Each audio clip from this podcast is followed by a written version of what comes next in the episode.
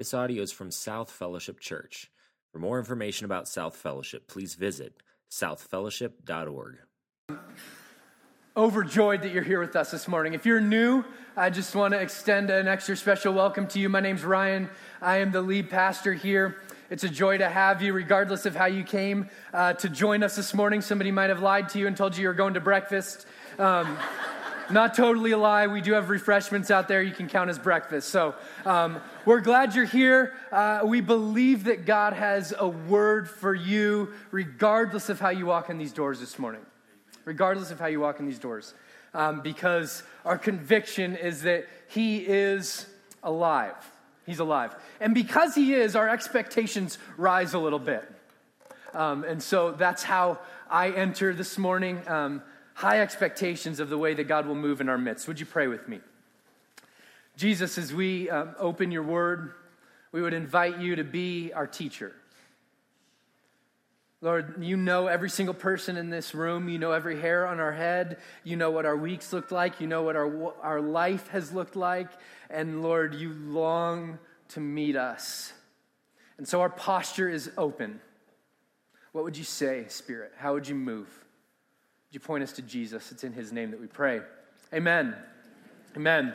Last summer, uh, my family and I, we were up in the mountains visiting my wife's parents, and we decided to go uh, to the swimming pool. The kids love to swim, and so my wife, Kelly, myself, and Kelly's mom, we uh, all had the kids. We have three kids, so that's a one to one ratio. We're, we're three on three there. Um, you'd think we'd be doing great, but this was a typical case of everybody else thinks somebody else is watching the kids.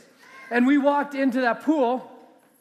And um, no sooner than we walked in the door of the pool, I hadn't even put our towels down on the bench yet. I saw a lifeguard run past me. And I turned to Kelly and I said, I hope Avery didn't fall in the pool. now, that's Father of the Year award material right there. Well, the lifeguard, she grabbed her flotation device and she ran and she jumped into the lazy river um, because the lazy parents weren't doing their job. and off of the bottom of the pool, she pulls my three year old daughter. She pulls her up out of the water my daughter Avery, her eyes are as big as saucers as you can well imagine. And after I finished writing my acceptance speech for my Father of the Year award, I went over and I grabbed her and I held her a little bit tighter than I've ever held her before. And I asked her a simple question Sweetie, what were you thinking? I mean, like Greg Louganis, you pulled a swan dive. What, what were you thinking? Um, just between you and I, Avery, you can't swim. Case in point. I thought of that story because I think a lot of us, if we were to sort of take a collective gauge of our soul, if we were to, to just be sort of wide open and honest with what's going on in our life, there's a lot of stressors and pressure in life, aren't there? And I think a lot of us, we, we feel like that, if we were honest. And I know this is church, so that's a hard place to be on. But if we were honest, we were, I think we would say to God, God, there's so much going on.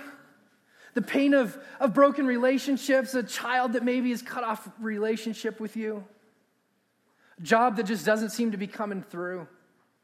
You've been trying to get pregnant for years and it doesn't seem like it's happening. It's easy to come into an Easter celebration where we're um, supposed to be happy and joyful. And really, sometimes this holiday, I'm experiencing that this year, this holiday, when we think about the reality of what Jesus has done and the price that he's paid, it can be hard because we think about it uh, for people who have gone on and are experiencing it in its fullness. And so it can be easy, even on an Easter Sunday, to come in and to sort of feel like the hope meter in our life is running a little bit low. But I want to invite you this morning. I have this conviction that the passage of scripture we're going to look at this morning, if we were to really believe it, my conviction is that it might be like a life preserver for us today. That the God of the universe wants to throw us a life preserver and say, hey, it's not just possible to get by, you can do that probably without Him. But it's possible to get by with hope and joy and life because the grave is empty. His tomb is empty. When he walked out, he purchased for you, you ready for this? Hope. It was this conviction for the early followers of Jesus that they held pretty tightly and pretty boldly. I think in some ways, our Easter celebration, quote unquote, might be a little bit comical to an early follower of Christ. I mean, to take one day to celebrate the resurrection every year, I think they'd go, well, bravo. Wait, what, what, a day? A day every year? So they changed their entire weekly calendar to revolve around the re- re- resurrection. You understand that? Before Jesus walks out of the grave, worship happens on a Saturday. After he walks out of the grave on a Sunday, they say, that's probably a better day to worship. Let's do it then. Why? Well, well, because the grave is empty. And for them, it changed everything. You see, the early church, these early followers of Jesus that we're going to read about this morning, they did not gather together around a belief. They didn't gather to ground and say, here's what we believe, and here's the theology we hold true, and here's. They gathered around something completely different than a belief. They gathered around, you ready for it? An event. That's what they gathered around. They gathered around this conviction hey, we saw him dead on the cross.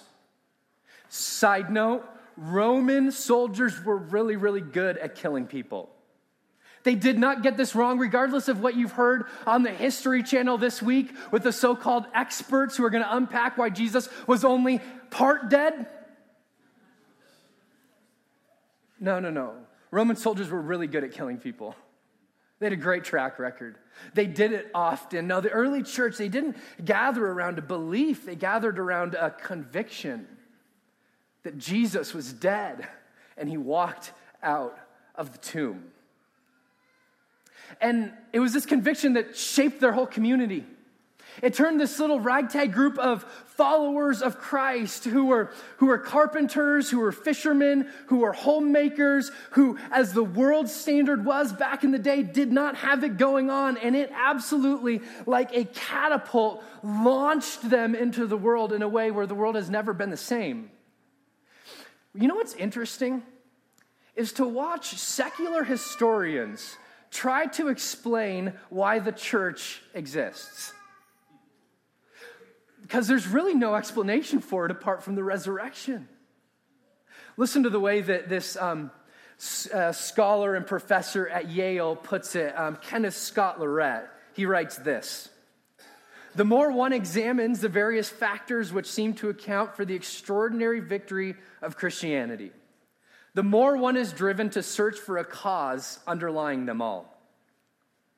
It is clear that at the very beginning of Christianity, there must have occurred a vast release of energy, virtually unequaled in history. Nothing could explain the surge of the early Christian movement. What caused this release of energy lies outside the realm in which modern historians are supposed to move.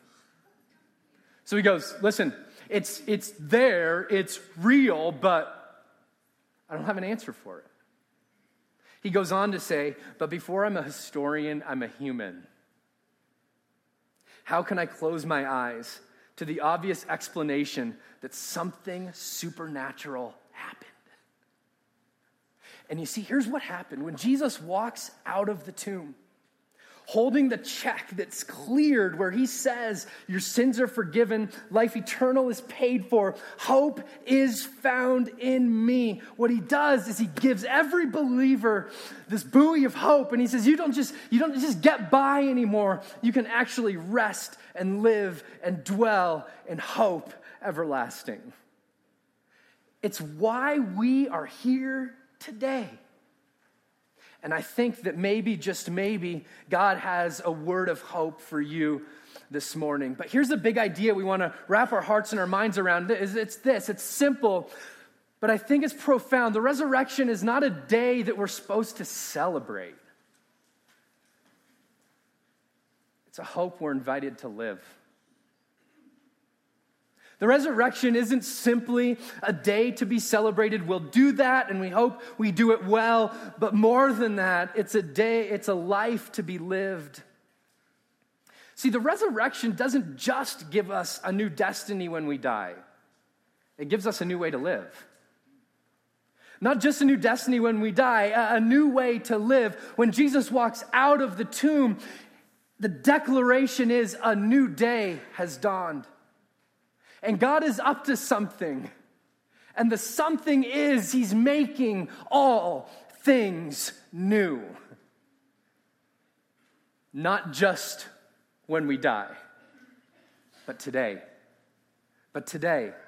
I love the way that Peter puts it in the sermon we're going to look at this morning. But he, in, in, Acts chapter 2, verse 26, says this.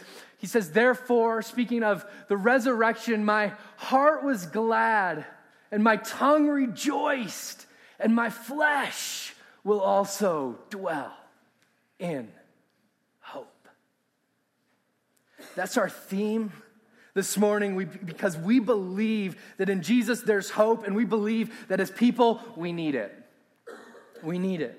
Other translations will say that we're invited to live in hope, to rest in hope, to pitch our tent in hope. But the point is simple. When Jesus comes, what he brings changes everything. Changes everything. Well, as I mentioned, we're going to look at the very first sermon by a follower of Jesus ever recorded. Acts chapter 2, if you have your Bible, you can turn there. If you don't, we're going to have all of the scripture up on the screen that we're going to look at this morning. Acts chapter 2, we're going to start in verse 22. Let me give you a little bit of context for the passages we're going to be camping out in. This story, this account takes place after Jesus has lived, has died, has walked out of the tomb. He spent 40 days with his followers teaching them about the kingdom of God. He ascended to heaven. And the Spirit of God, 10 days later, the Holy Spirit descends and indwells every single believer. And so Peter gets up boldly in front of people to preach this first sermon after the Holy Spirit has taken residence in him. And here's what he says Men of Israel, hear these words Jesus of Nazareth, a man attested to you by God with mighty works and wonders and signs that God did through him in your midst, as you yourselves know. Quick timeout throughout this sermon, Peter's gonna, I think, give these dramatic rhetorical pauses. And he goes, Jesus, a man, you touched him, flesh and bone. He walked with you, he ate with you, he spent time with you. He did miraculous signs. Dramatic pause. Anyone want to argue it? No? Okay, great. And he goes on. This Jesus, delivered up according to the definite plan and foreknowledge of God. You crucified, killed by the hands of lawless men. You see this like this beautiful collision of God's sovereign act of saying, I'm going to redeem, it's my plan, and human will converging where people Lawless men killed Jesus. It comes together in this beautiful collision called God's divine plan. He says, But God raised him up, loosing the pangs or the cords of death because it was not possible for him to be held by it. I don't know if you, you caught it, but here's what Peter said. First ever sermon. No intro, no funny. Let's like just lighten the mood a little bit. He launches with Jesus was um, performing miracles. He was the Son of God. He was man, and you killed him. That doesn't get you a lot of friends. I mean, there's no, oh, yes and amen, let's take an offering right after that. It's silent silent. But in this reality, and, and hey, quick time out, quick time out. Um, you and I killed him too. I mean, our sin was what put him there. His love for us was what held him there. And in this statement Peter makes. He gives us this, this fresh breath of hope that flows from the cross and from the empty tomb. And he says, Here's the deal you can dwell in hope because the plan of God is two things it's sufficient for you and it's unstoppable.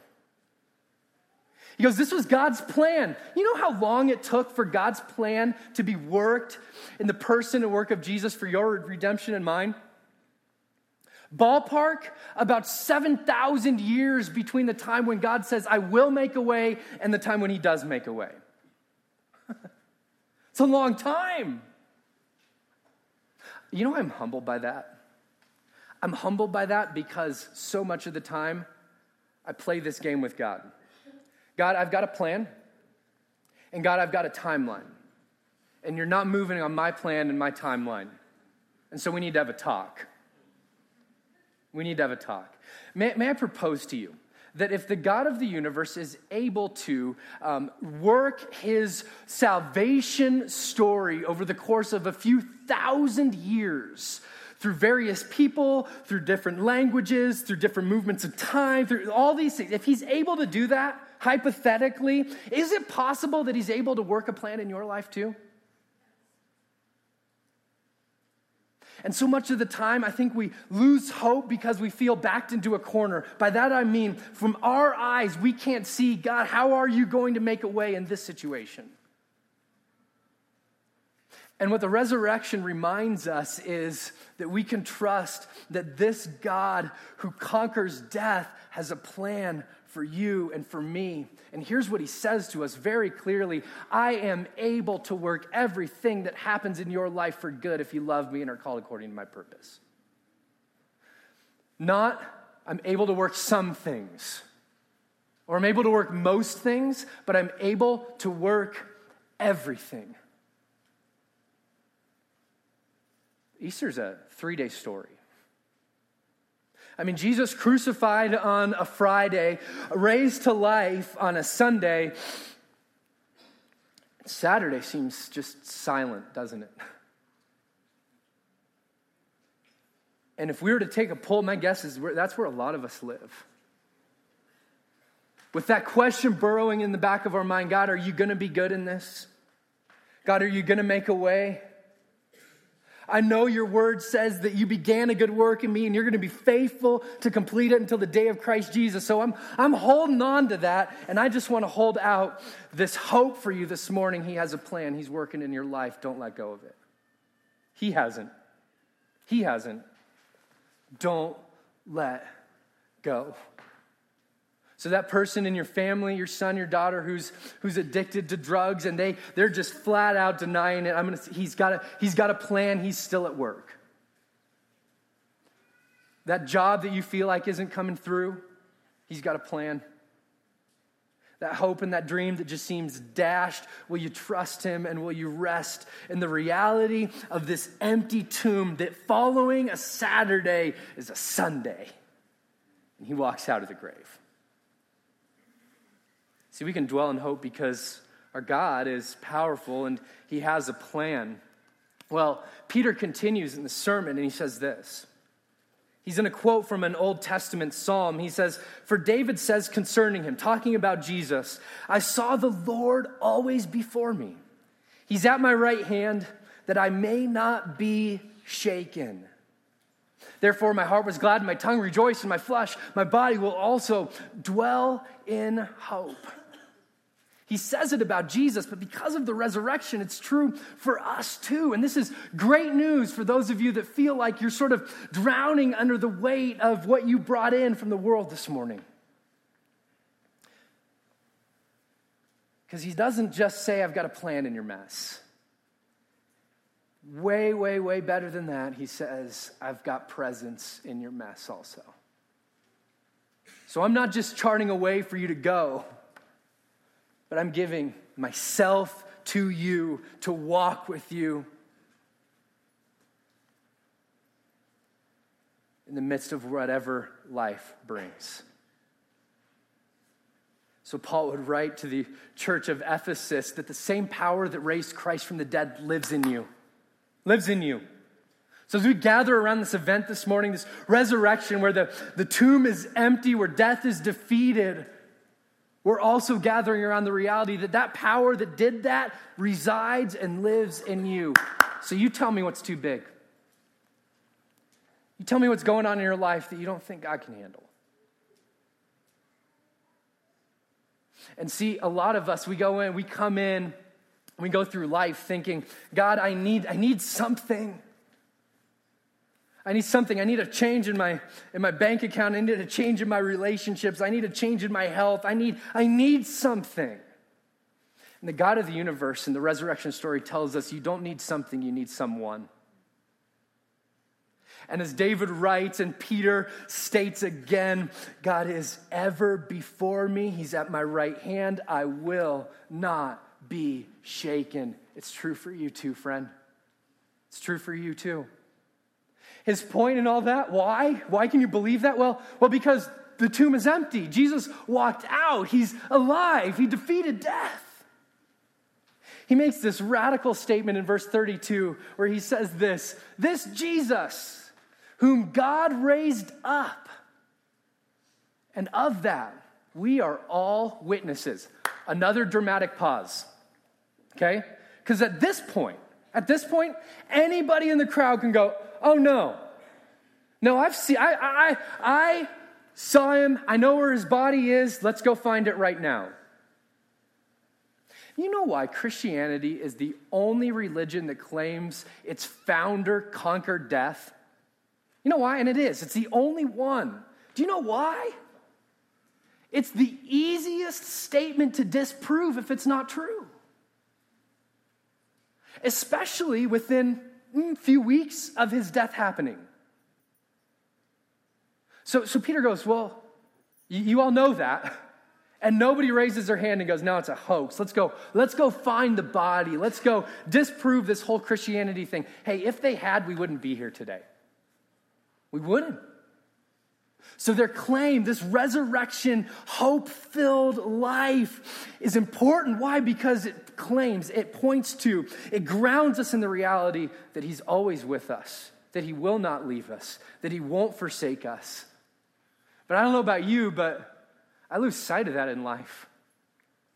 When life gets difficult, when times get hard, I lose sight of the fact that this God is always before me. And so oftentimes I'm, I'm shaken. I read uh, a few weeks ago this study that they were doing about injuries that have been on the increase um, by people, for people who are hurt while they're texting. So, so people are texting and walking, and they injure themselves. True story. True story. I read about, I read about a lady who went on vacation, and she was on a pier now, the only reason you go somewhere that has a pier on vacation is if you live somewhere that doesn't. And so, she is in God's beautiful creation at the ocean and she's texting. And she texts herself right off of the edge of the pier. And as soon as I went, Are you stinking kidding me? I sensed the Holy Spirit just sort of stirring me. Ryan, you miss me all the time. You're so caught up in the pace of life and the things going on and the worries of the world that they sort of they just crouch in around you and you and you miss me and it's easy to do because here's the thing in order to dwell in hope we need to rest long enough to recognize his presence. And we're so divided that we often don't. That we often don't. Peter continues. He says this, verse 26, or verse 27, 28. For you will not abandon my soul to Hades or let your Holy One see corruption. You're going to redeem my body.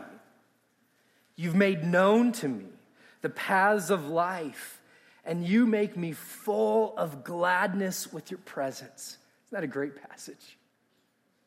You made known to me the path of life, King Jesus, and you make me glad in your presence as I walk with you. He then goes on to explain in his sermon the life, death, burial, resurrection, and victory of Jesus, and he comes to this conclusion, verse 36. Let all the house of Israel therefore know for certain, as in, hey, I want you to really get this, that God has made him both Lord and Christ, this Jesus whom you crucified. Peter's first sermon has a really simple theme. The theme's name is Jesus. It's all about him. It's all about him for, for Peter, for these folks, because he conquers death, he walks out of the grave. And so the theme is simply it's all about Jesus. It's about trusting in his sacrifice. It's about walking with his spirit, knowing his grace and mercy, and it's about living in his joy. And so Peter takes this life preserver. And to confuse people who've gotten beat down in the world, he says this You can dwell in hope because the pathway of God is really, really simple. It's all about Jesus, it's about following him. It's about knowing the truth that his body didn't see decay and his resurrection points to your one day reality. Do you know one day you'll have a body like his resurrected body? Those you've lost who, have, who know the Lord, you will see them again. It's what Easter declares to us. But that hope isn't just left for someday, that hope trickles down into today. Because resurrection reality changed everything for these early followers of Christ. Listen to the way that Tim Keller puts it when he says this. He says early Christians, for them, the resurrection transformed their worldview. Just pause. Has it, has it transformed yours? Or is it a holiday we're going to get together with some family, eat some ham, enjoy some time together? Change their worldview. They had a resurrection centered view of reality. They believed that the future resurrection had already begun in Jesus, that Jesus' resurrection guarantees our resurrection and brings some of the future new life into our hearts today. And so he takes it and he throws it out there and he says, Hope is possible. Redemption is near. This Jesus, when he walks out of the grave, declares, I'm making all things new. So there's this invitation extended. Make, make him Lord. Make him Lord. It's easy to admire Jesus. It's easy to even believe in Jesus. And we can gather here this morning and go, okay, yeah, well, we believe in the resurrection. We're here, right? But to make him Lord, that's something completely other than just simply believing or agreeing. To make him Lord states, will walk in your way, King Jesus. The path you chart will, will walk with you. Where you invite us to, to love our enemies, to forgive those who hurt us to pray for those who persecute us, to go the extra mile with those whom we may not even agree with.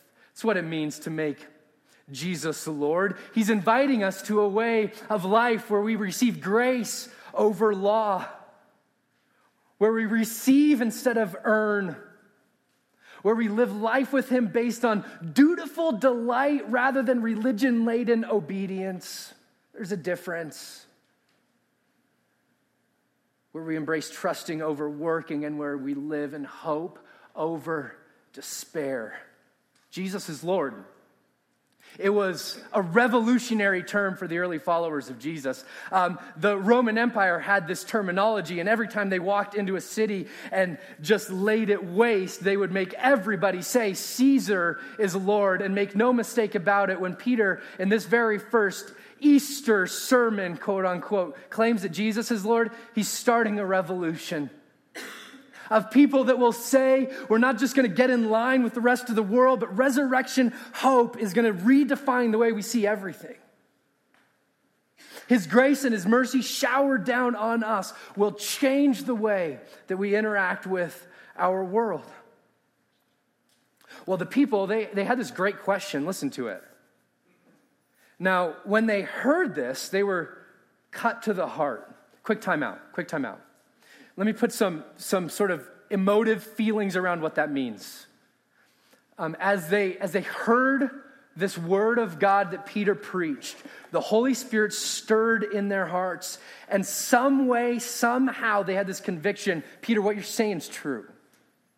And it's not just true in general, it's, it's true right here.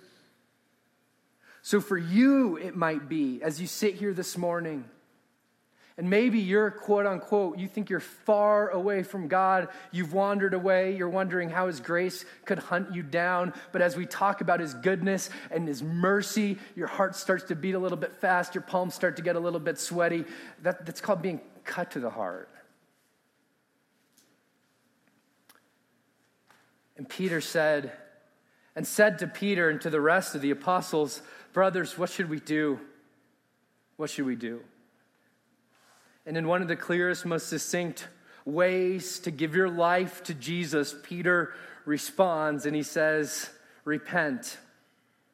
That, that's simply a change in mind that leads to a change in direction, not the other way around. It's not a change in behavior that, that, then at some point positions you to be accepted by God. It's this unbelievable repentance, it's this unbelievable reality. God, I can't believe you would love me in this state. I'm walking directly away from you, and so I'm going to turn and I'm going to walk towards you. You better believe that changes the way that you act and that you live, but repentance is a change in belief. God, you're good even in this.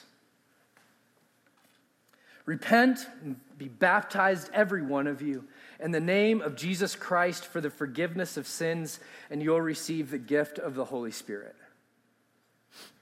For the promise, the promise, forgiveness, of life everlasting, of hope not just for today, but for every day. This promise, he says, is for you. Will you look up at me for just a moment? It's for you.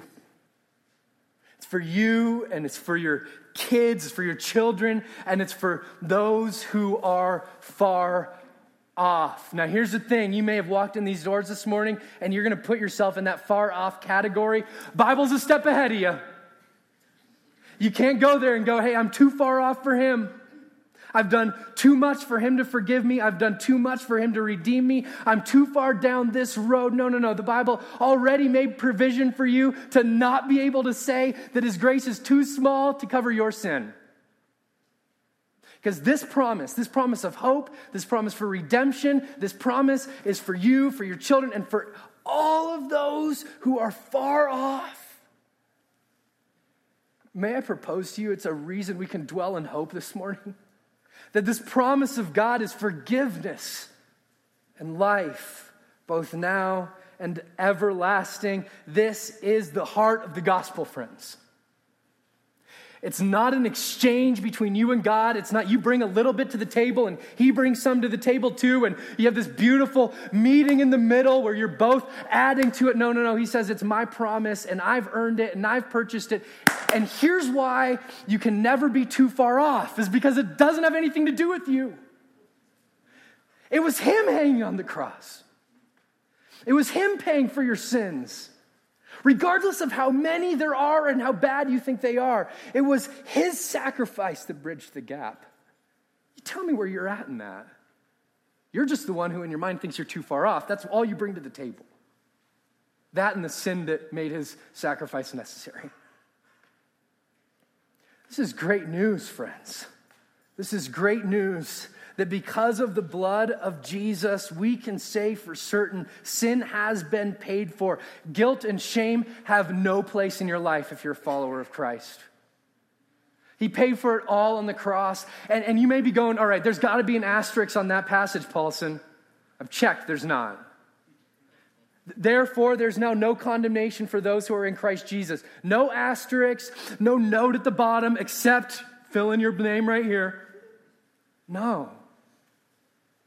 So, even what you did last night, forgiven on the cross, redeemed by the precious blood of Jesus. What you did then, what you did this morning, and what you did at any point in your life, past, present, future, paid for. It's over. It's done.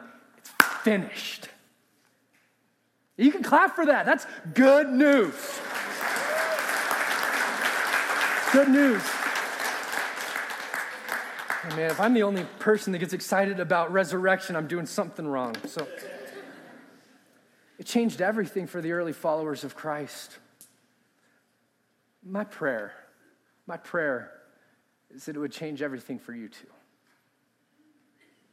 That it would change everything for you too. I, think there's people that are in a, in a few camps this morning, so I just want to talk to you for, for a second. There's some of you who are like these listeners in this passage saying, All right, great news, what do we do? What do we do? And you've never made a commitment to Jesus. I think the day of salvation is today for some people sitting in this room.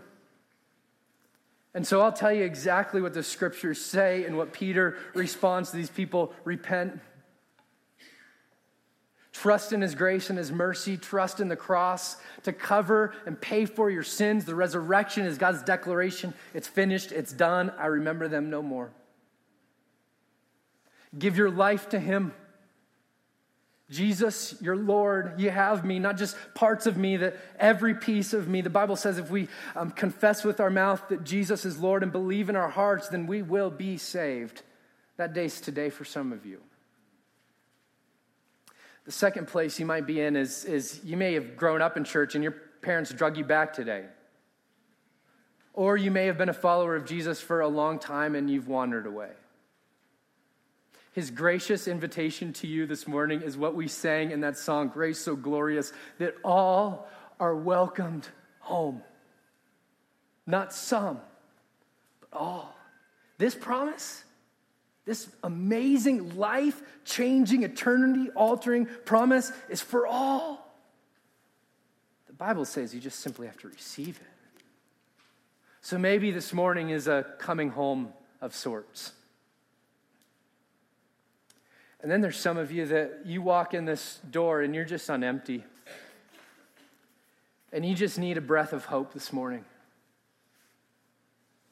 Can I tell you, He rose from the grave in order to deliver it. Hope is here. Hope is here. He's got a plan in your situation. His presence has not left you, He's always before you. He has charted a clear pathway. The pathway's name is Jesus. He's inviting you in His grace and in His glory to walk with Him, being recipients of this promise forgiveness of sins and life everlasting. Some of you, you're here this morning to hear from the Holy Spirit of God speaking to your soul, cutting you to the heart to say, This message of hope is for you. It's for you. As I invite the band back up, I want to close with one simple reality, and it's this the resurrection hope is received through faith in the resurrected Savior. Amen. Resurrection hope is received through faith in the resurrected Savior. And what we want to do is, I just want to create some space. I want to create some space for God to speak to your heart. And so, as we uh, listen to this song the band's going to play, will you just maybe ask God one simple question? Would you ask him, hey, Jesus, if the resurrection is real, what does that mean for my life today? Some of you, it may mean today's the day of faith. Some of you, it might mean today's the day you're coming home. And some of you, it might mean today's the day where the resurrection power breathes hope into what you thought was a hopeless situation. I'm going to ask the band to play this song as they do so. You just ask Jesus that question. I'll trust that he's going to answer, and then I'll come back up and lead us in our closing together. King Jesus, we love you. Holy Spirit, we would ask you now, would you stir our hearts? Would you cut us to the heart? Lord, those in this room that need a fresh breath of hope, would you stir it in them as we listen to this song? Lord, those who've wandered away from the faith and even maybe walked in these doors determined to not believe. Or would you speak to them? Would you call them out of the darkness they're living in into your majestic, unbelievable light? And Lord, for those of us that need a fresh breath of hope, Spirit, we trust you to breathe it. This audio is from South Fellowship Church. Feel free to make copies of this message, but please do not charge for those copies or alter the content in any way. For more information about South Fellowship, please visit us at southfellowship.org.